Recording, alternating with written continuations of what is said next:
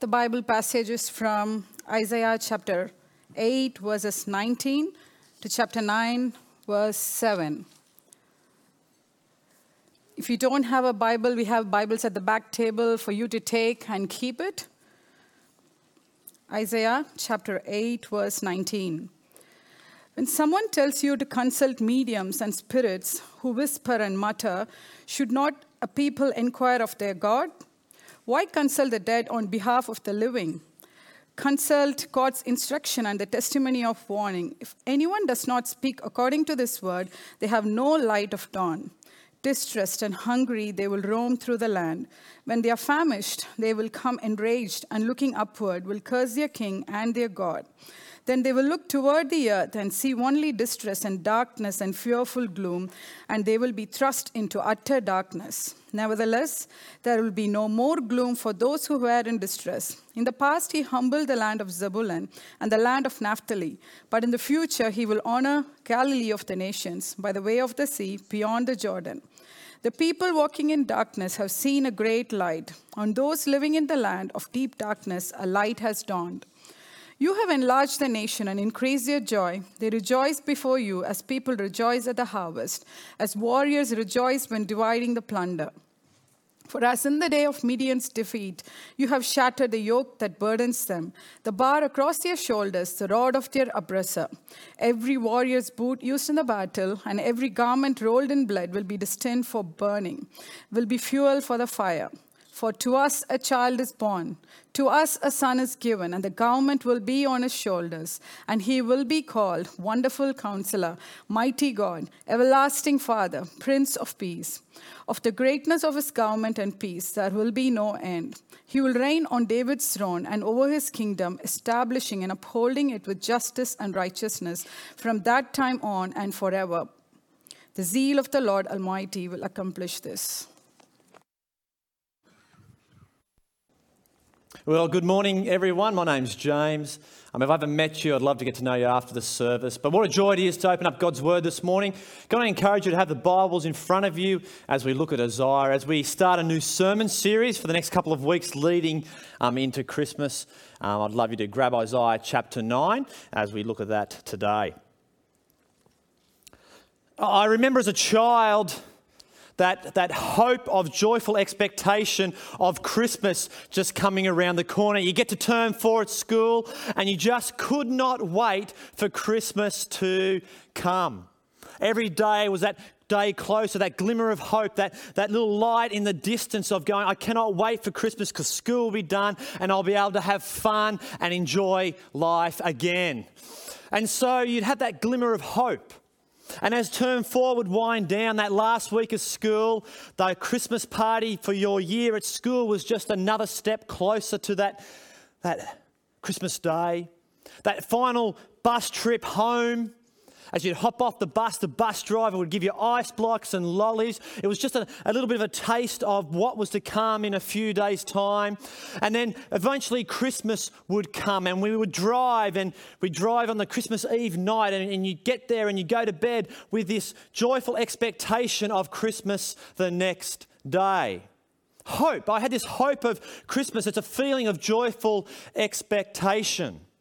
It was a time where you'd meet as family, and then it was family holidays, and I just could not wait every year for it to come around. And then it would come, and you'd have to hope for it again.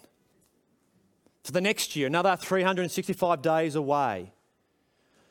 But even amidst that, though, there was nothing worse than having your hopes dashed, to have them shattered you know, one Christmas, I was about to go on holidays and the bushfires happened and we could not go on family holidays. And so my hopes were dashed. And so I had my hope in that family holiday. And so what do you naturally do? You go to another thing you wanted to find hope in during that season. Have you ever had that kind of hope that I've had? You might have had the hope of cruise cruises opening back up, and they have P&O, Caribbean, and you're just so excited. That was the one thing out of COVID you could not wait for was the cruise industry to start up again. Maybe you have the hope this year of a spouse being home for Christmas Day. Maybe the hope was finally you finished your HSC and it's off to uni, and boy, I don't have to listen to my parents now.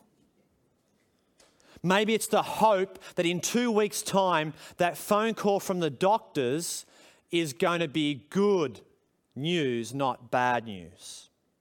See, hope is that desire for that something special to happen so that your life will be more joyful and more happy. Something that will change your life and change your future.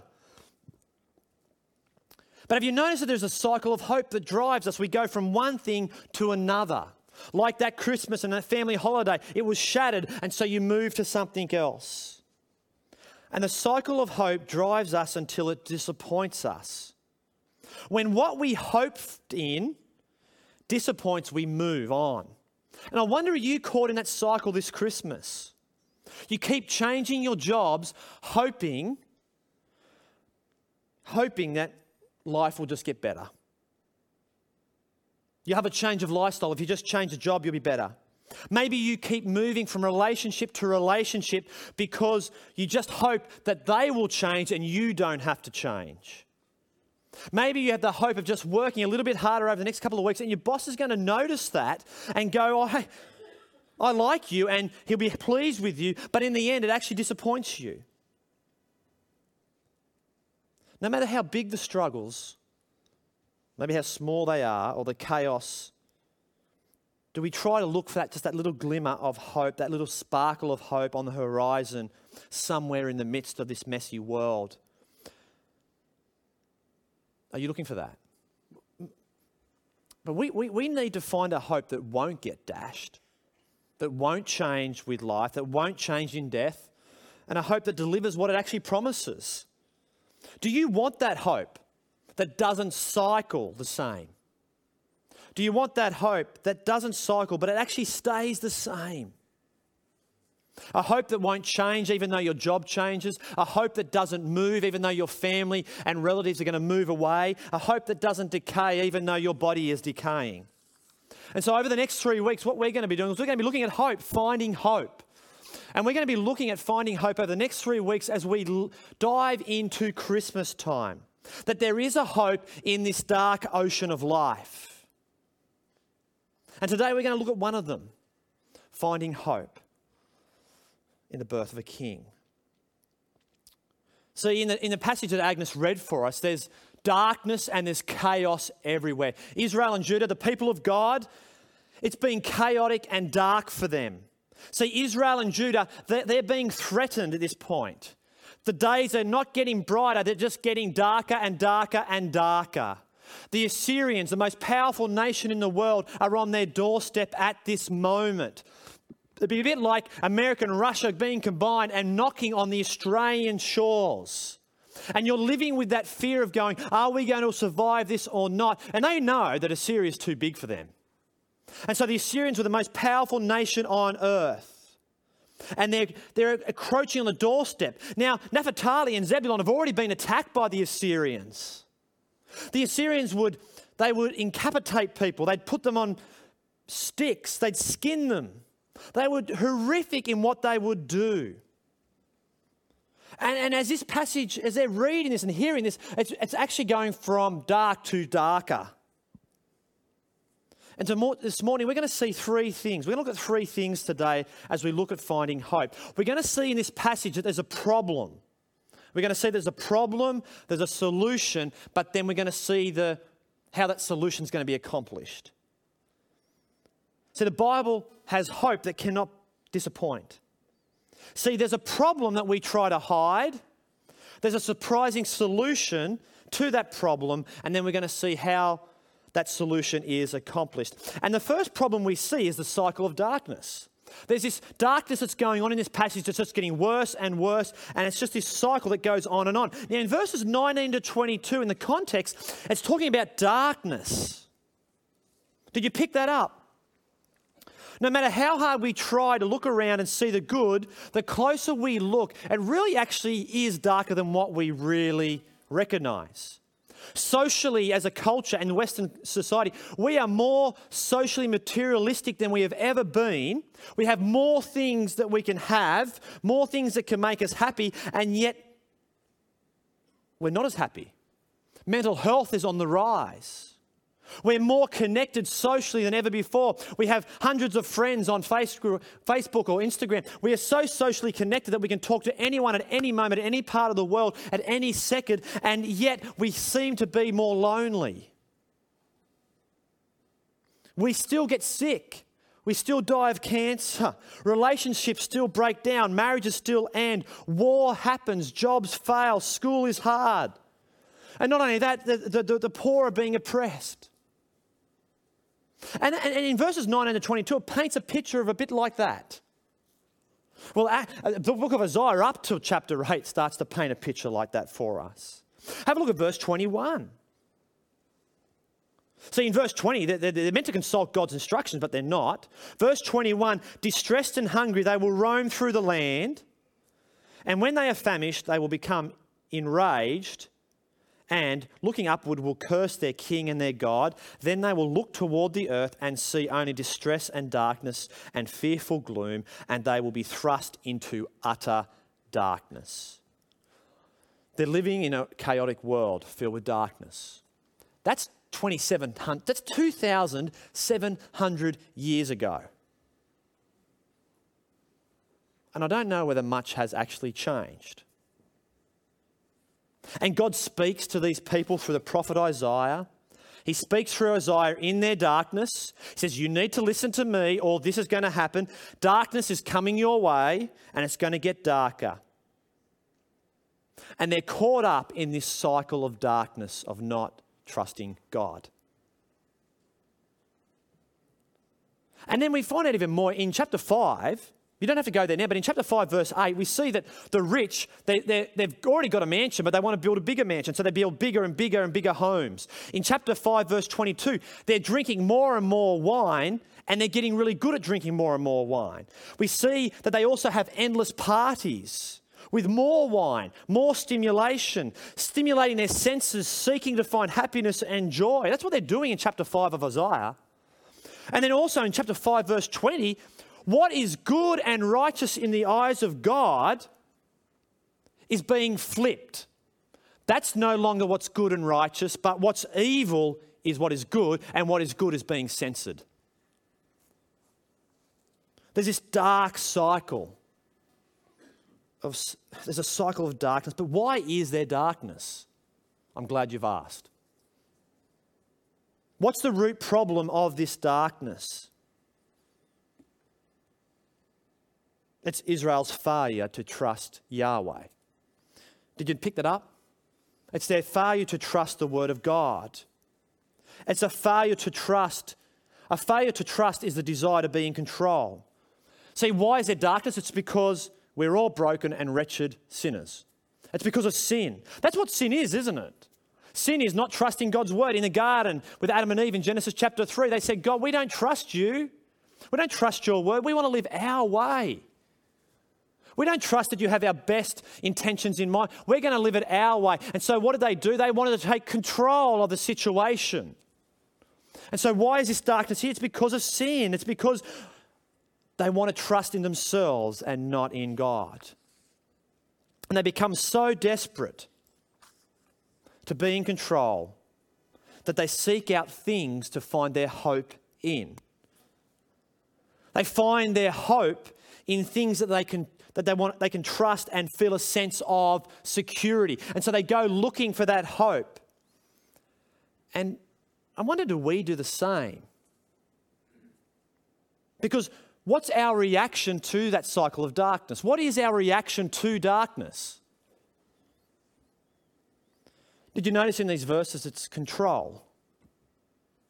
We want to take control of life. Look at verse 19.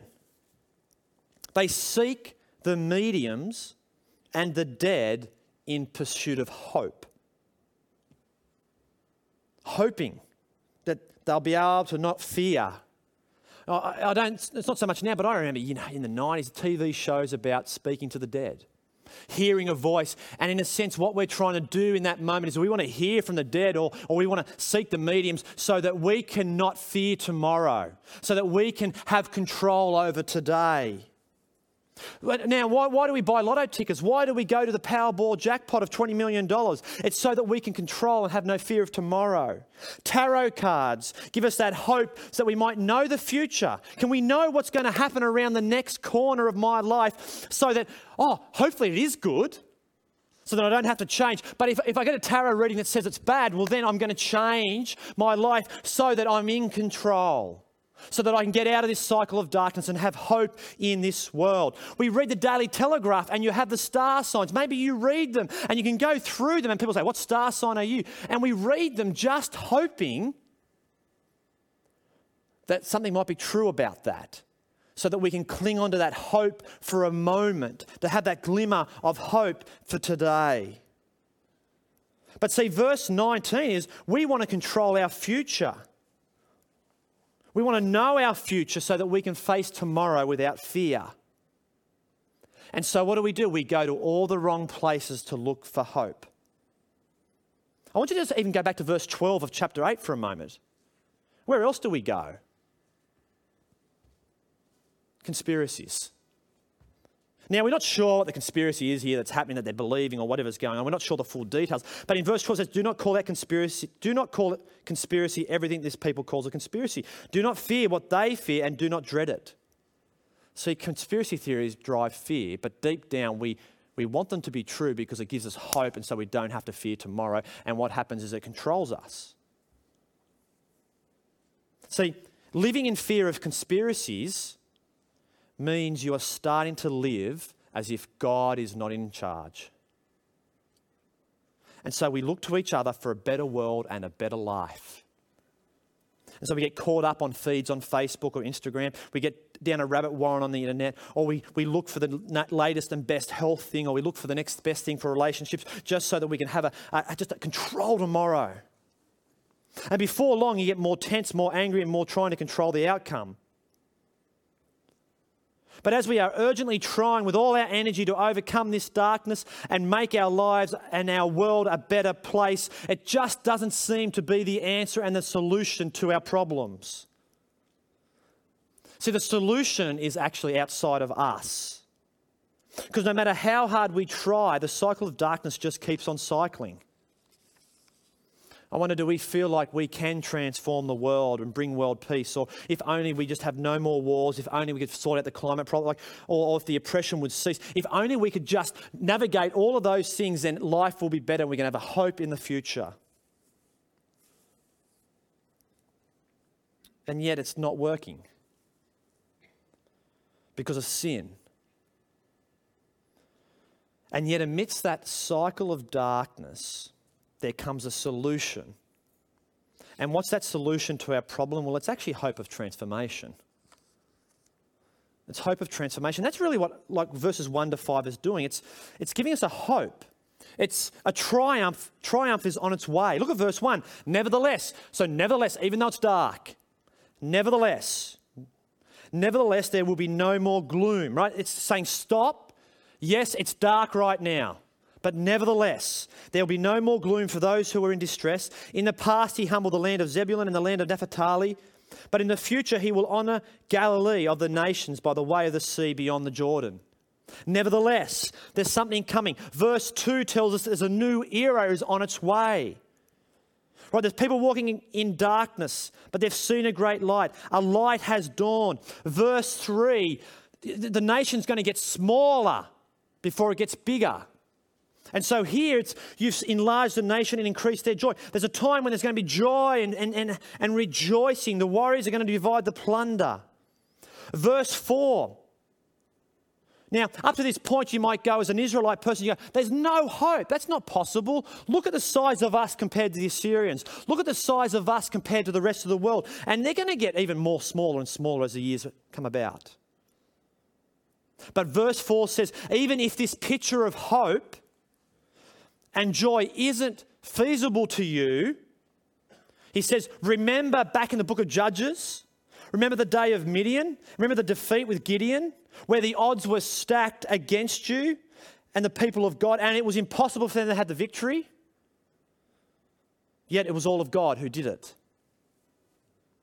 See, verse 4 at the end of it, it says, And the yoke that burdens them and the bar across their shoulders will be, it's going to be, it's going to be removed. See, the Assyrians boasted themselves in their yokes, in how heavy a yoke they would burden the people with. See, they'd impale people, they'd skin them, and those who were lucky enough to live were taken captives, and they boasted themselves in the oppression and the heavy yoke that they would put on these captives. Verse 5. It's a picture of no more war. The boots are hung up, done away with forever. Now, that's a hope, that's a picture of transformation. What an incredible picture to see of transformation taking place. And yet, it's what a picture of, what an incredible picture of hope, what an incredible picture of transformation. And yet, it's interesting. It's an interesting answer to our problems. Do you know why? Because I think we love to have things now instant gratification, instant results, instant connections, instant noodles. You know, we want world peace, we want war in Ukraine to end, we want our interest rates back down to 0.1%. We want that now. And yet, here in this passage, there is hope, and yet it's not instant. It's hope that's on the horizon. But it's hope that allows us to face the darkness of tomorrow and the suffering of today. It helps us face tomorrow, the darkness that we'll face, and the suffering we face today. Jim Stockdale found himself in a prisoner of war camp during the Vietnam War for over eight years. And during that time, he was tortured. During that time, he had no rights. He had no idea when he was going to be released. He was unsure of if he would ever see his family ever again. But Jim Stockdale set out to ensure that he could do whatever he could to increase how many prisoners would get out and survive the camp. Now, Jim Collins, in his book Good to Great, he asks Jim Stockdale years later, he says this, he asked him this question How on earth did you deal with all the suffering and the darkness? How did you deal with all the pain, the torture when you were there and did not know the end of the story? And this is what he said. He said, I never lost faith in the end of the story. Right? See, he never knew when he was going to get out. He didn't know how much he was going to face, but he did know there was an end. I never doubted not only that I would get out, but also that I would prevail in the end and turn the experiencing into a defining event of my life, which in retrospect I would not trade. So, knowing the hope of the end shaped his actions in that camp. Knowing the end of the story shapes our actions and our feelings today. See, darkness, that darkness wasn't going to leave for these Israelites, it was off in the horizon. But there's a solution, it was, there was a hope of transformation. But then that leads us to the question okay, but then how's that going to be accomplished? and it's going to be accomplished how you might not expect. Have a look at verse 6. For to us a child is born, to us a son is given in verse 6. The solution How's that going to be accomplished? It's going to be in the hope in the birth of the king. It's going to be hope in the birth of the king. See, God's answer to our darkness is a child. God's answer to our rebellion and our sin is a child. Hope is a baby. It's, it's, now that's surprising because I, I remember when Harvey, our oldest, was born as he, he came out of the womb and as he had to have a bit of oxygen, he had to get a bit of food, and he was helpless, unempowered. He was just this little baby that, that's in your arms, and you think he, he can't conquer the world. It's surprising. A baby is so helpless, and yet with birth, new life begins. And so in verse 6, for us to us, for, for to us a child is born, have a look, to us a son is given, and the government will be on his shoulders. And now have a look at this character, and he will be called Wonderful Counselor. That's awesome and wondrous, awe inspiring. It means he's filled with wisdom beyond measure. That means that his guide and his help are the best. He has the best strategies and the best ideas. He knows what is best. He's a wise counselor, but he's also a mighty God. He's God. He's later on we see that Jesus, he calms the storm. He raises the dead, he heals the blind, he gives hearing to the deaf. Here we have a mighty God, but not only that, we have an everlasting Father. Now, that's not functional. Some people get confused here and they, they sort of go, well, here's, an, here's a reason why we shouldn't believe in the Trinity. No, no, no. Here, this is just a relational term. It's, it's talking about the relationship that he's like a father, it's relational. And, and maybe you're here today and you've had a father who was never there or a father who said, I'm not proud of you, or a father who was just terrible towards you. This one hmm, is the father you never had. The father who loves and cares. It's relational.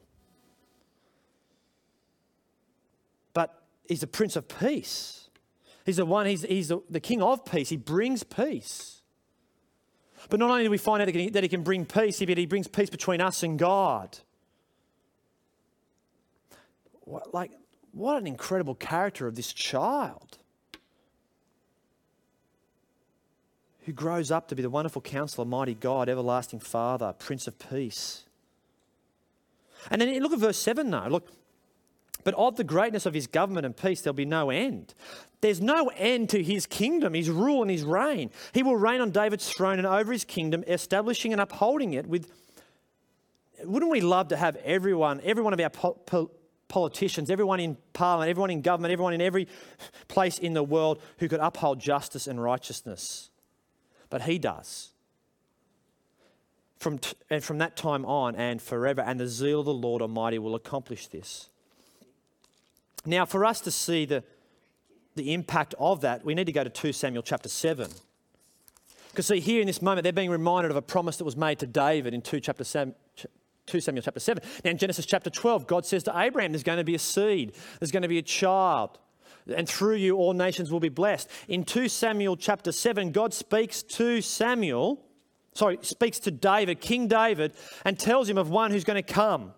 Now, in a way, it seems like it's his son Solomon, and yes, it is Solomon, yet Solomon doesn't rule forever, and Solomon doesn't rule well. And the kings after Solomon, it just gets worse and worse. There's a couple of good kings, but it just it goes chaotic.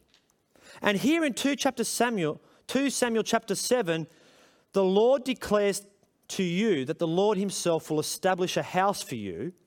And when your days are over and you rest with your ancestors, I will raise up your offspring to succeed you your own flesh and blood, and I will establish his kingdom. He is the one who will build a house for my name, and I will establish the throne of his kingdom forever. See, the, the Israelites knew there was a kingdom that was coming forever. But here it's, it's a few hundred years later, and it's darker and it's darker. God's made these promises, but where is it? Well, they've got to wait a little bit longer, don't they? Because grab your Bibles and go to Matthew chapter 4.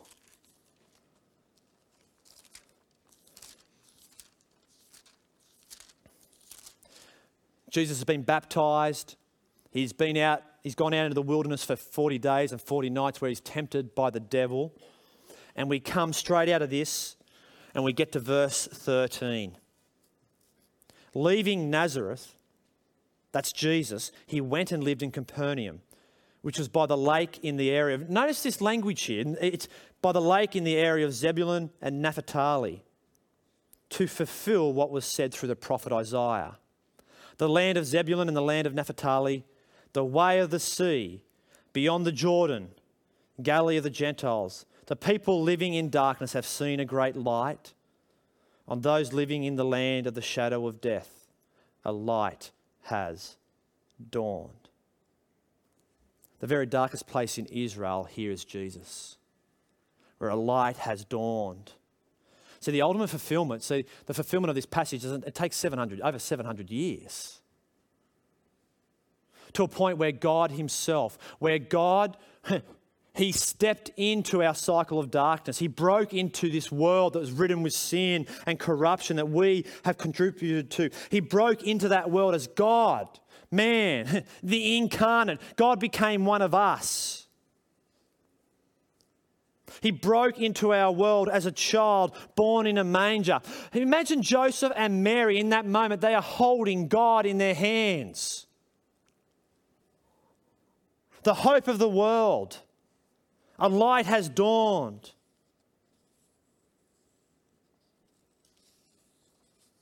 And this, this child would grow up. And here he is in Nazareth leaving Nazareth and Capernaum, and he goes and he's in the land. And here is a light that has dawned. See, Isaiah looked to a day when one mightier than the Assyrians would come and break those yokes of oppression into pieces. He looks to a king who would come, a child but he actually looks to a child who also would impose a yoke. Because Jesus himself, he said, Come to me, all who are wearied and heavy laden, and I will give you rest. Take my yoke upon you and learn from me. But notice the difference between this yoke. For I am gentle and humble in heart, and you will find rest for your souls. For my yoke is easy and my burden is light. That is a gentle and kind king. But here it is you cannot have peace without war. You can't have peace without war.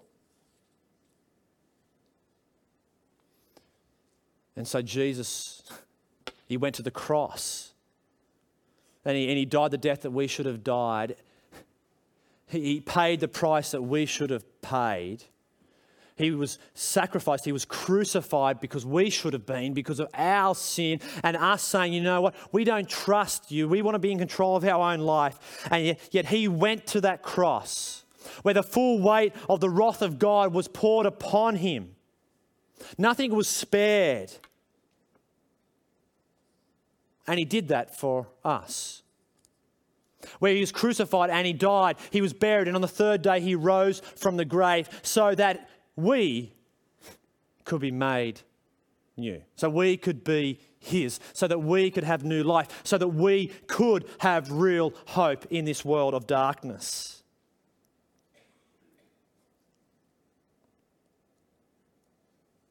And you can have that today as well. through just believing. It's trusting that that really is what who Jesus is, that he is the Son of God, God incarnate, who died in our place, who was buried and who rose from the grave, and that he has accomplished all of that. He's done it all. Because did you notice who accomplishes everything in Isaiah chapter, chapter 9, verse 7? It's not us. It's God who accomplishes it all. He is the one who does it. Now, we try to create hope. We try to work for hope. We try to find hope.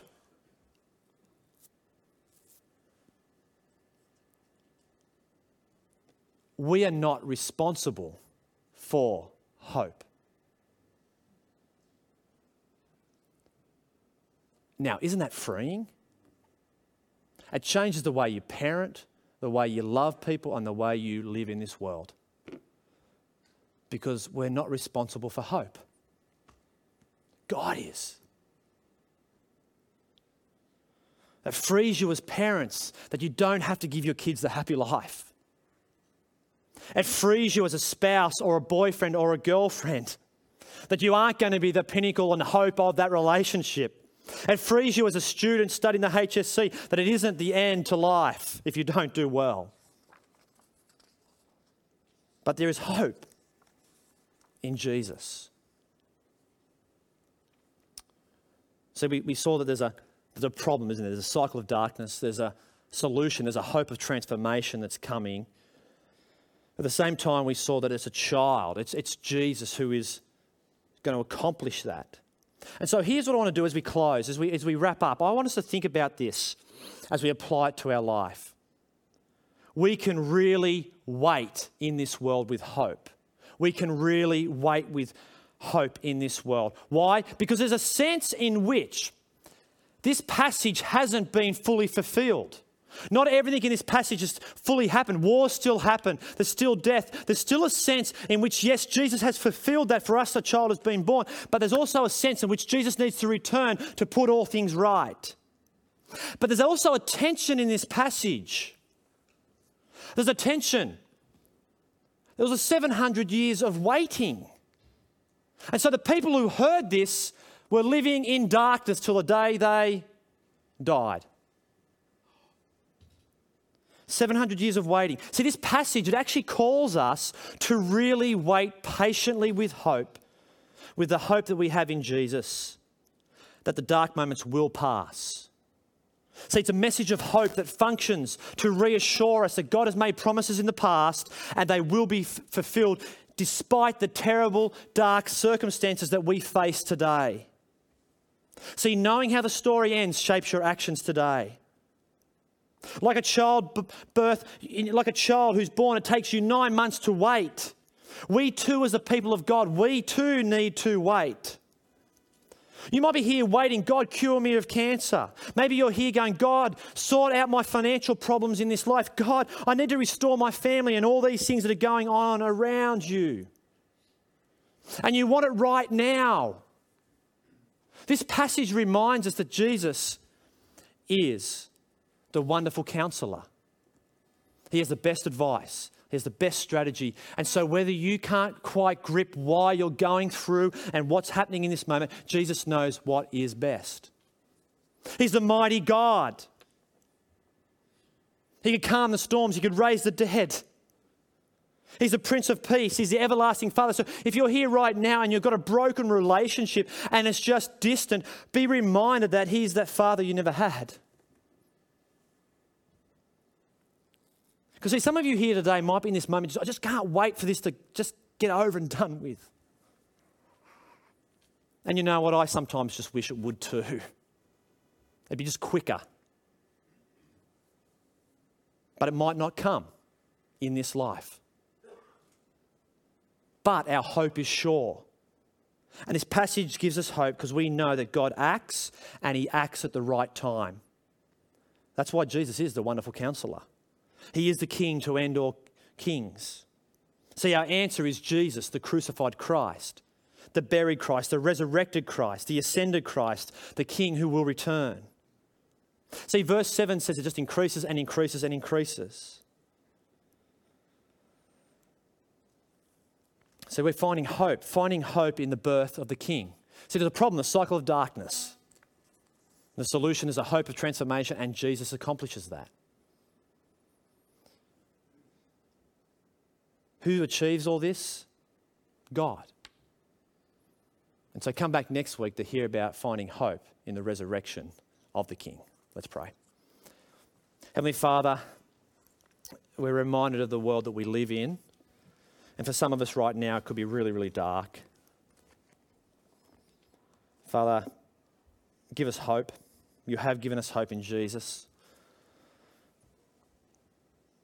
Help us to have our eyes fixed on Him Lord, we, we so often try to put hope in our own hands and try to manipulate and try to create it. But Father, only you can accomplish that. So, Father, today, help us to rest in that, to know it. Help us to find hope in the birth of the King, but help us to find hope in the, the resurrection of the King and the return of the King. And so, Father, work in us now, we pray. And we pray this in Jesus' name. Amen.